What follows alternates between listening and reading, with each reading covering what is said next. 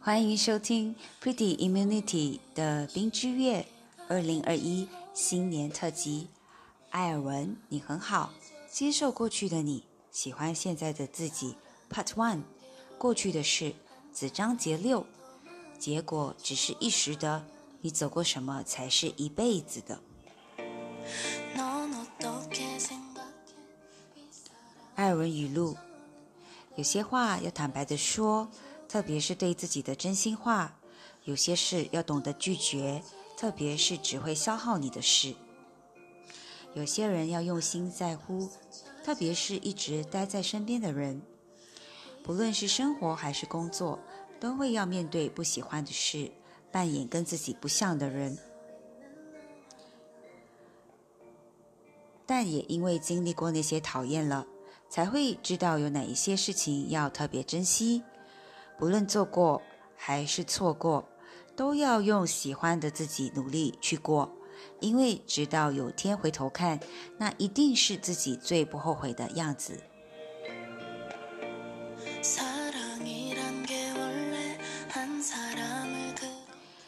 求学时的两个经验在后来莫名的帮到自己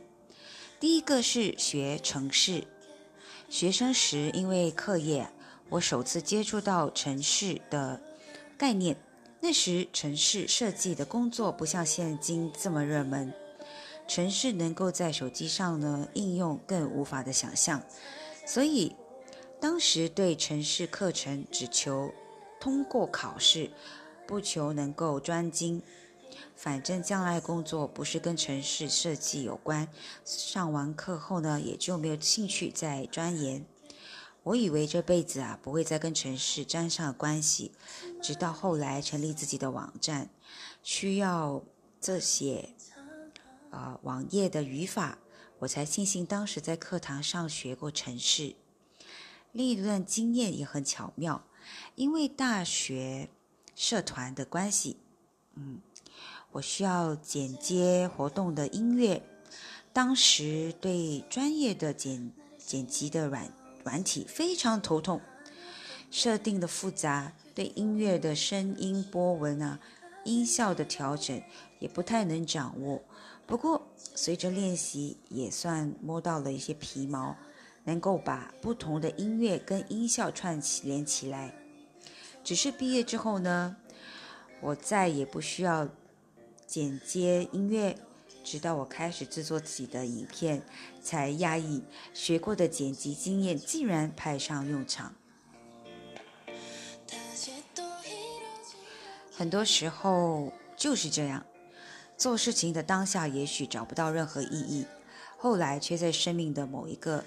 某一刻感受到它的重量这也是为何以往呢，我比较重视从结果中得到什么，现在更重视从过程中学到什么，因为每一个当下不好的结果，都有可能将来变好的过程。每一次付出的努力，也都是在培养自己的实力。虽然做一件事并不是你付出多少就能得到多少，也不是期待的越多成就机会就越高，只是希望你也能相信，坚持的越久，喜欢的生活就离自己越近。这辈子啊，我们都要练习为自己打气，不管去到哪里，你都要做自己最大的靠山。心情上，无论别人对你说了多难听的话，都不及你如何看待那句话更为要紧。工作上，无论埋怨多少次环境的糟糕，都不及你设计离开那地方还有帮助。生活中，无论遇到的烦恼有多大，都不及这个世界带给你的辽阔还来得大。不要放弃去寻找更好的自己，一定会有那么一天，你曾经的坚持和努力，让自己感动又骄傲。准备研究所考试的那一年啊，改变我很多，其中之一是扭转我对阅读的排斥感。在不同的场合中，都会有人好奇我是如何培养阅读的习惯，能够有毅力读完一本又一本的书，还能写笔记与分享心得。但我好像没跟人说过，其实我以前是最讨厌阅读的，除非是看漫画，也算是种阅读喽。阅读需要定力，但定力却不是我出生时的原装配备。小时候爱打电动、看漫画，就是不爱阅读。说到要拿起一本书从头到尾读完，次数少到不好意思提起，一年顶多就一本吧。那时文字对我来说毫无魅力，觉得一行又一行的黑字读起来很单调，要一字一句看完简直就是煎的一种煎熬。总之，小时候我几乎是不阅读的。到了大学，也是要勉强自己才能把一本书读完。不过，在准备考研究所那年开始，一切就不同了。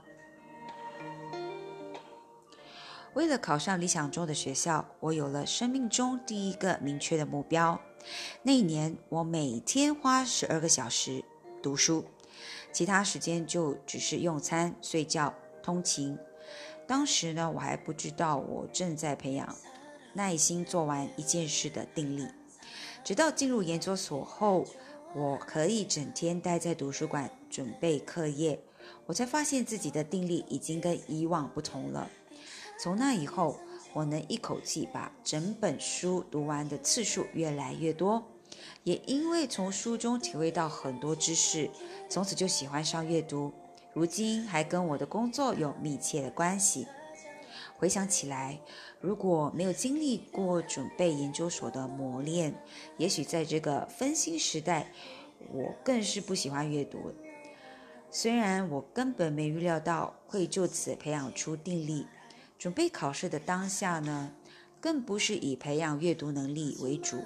不过，人生的彩蛋就是如此。当你努力的时候，上天总是会偷偷塞进一个好事在你的口袋里。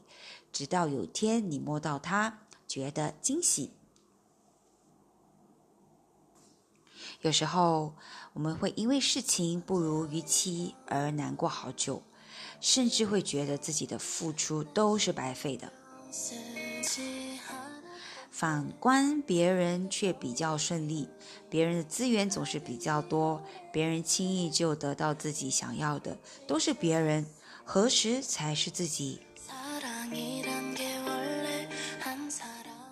然而，努力是夺不走的。回头看看自己走过的路，就知道你远比自己想的成长还多。也许抵达的终点呢，跟预期不一样，但你也看到别人没有看过的景色。生活确实耐人寻味，因为它用各种方式来考验人。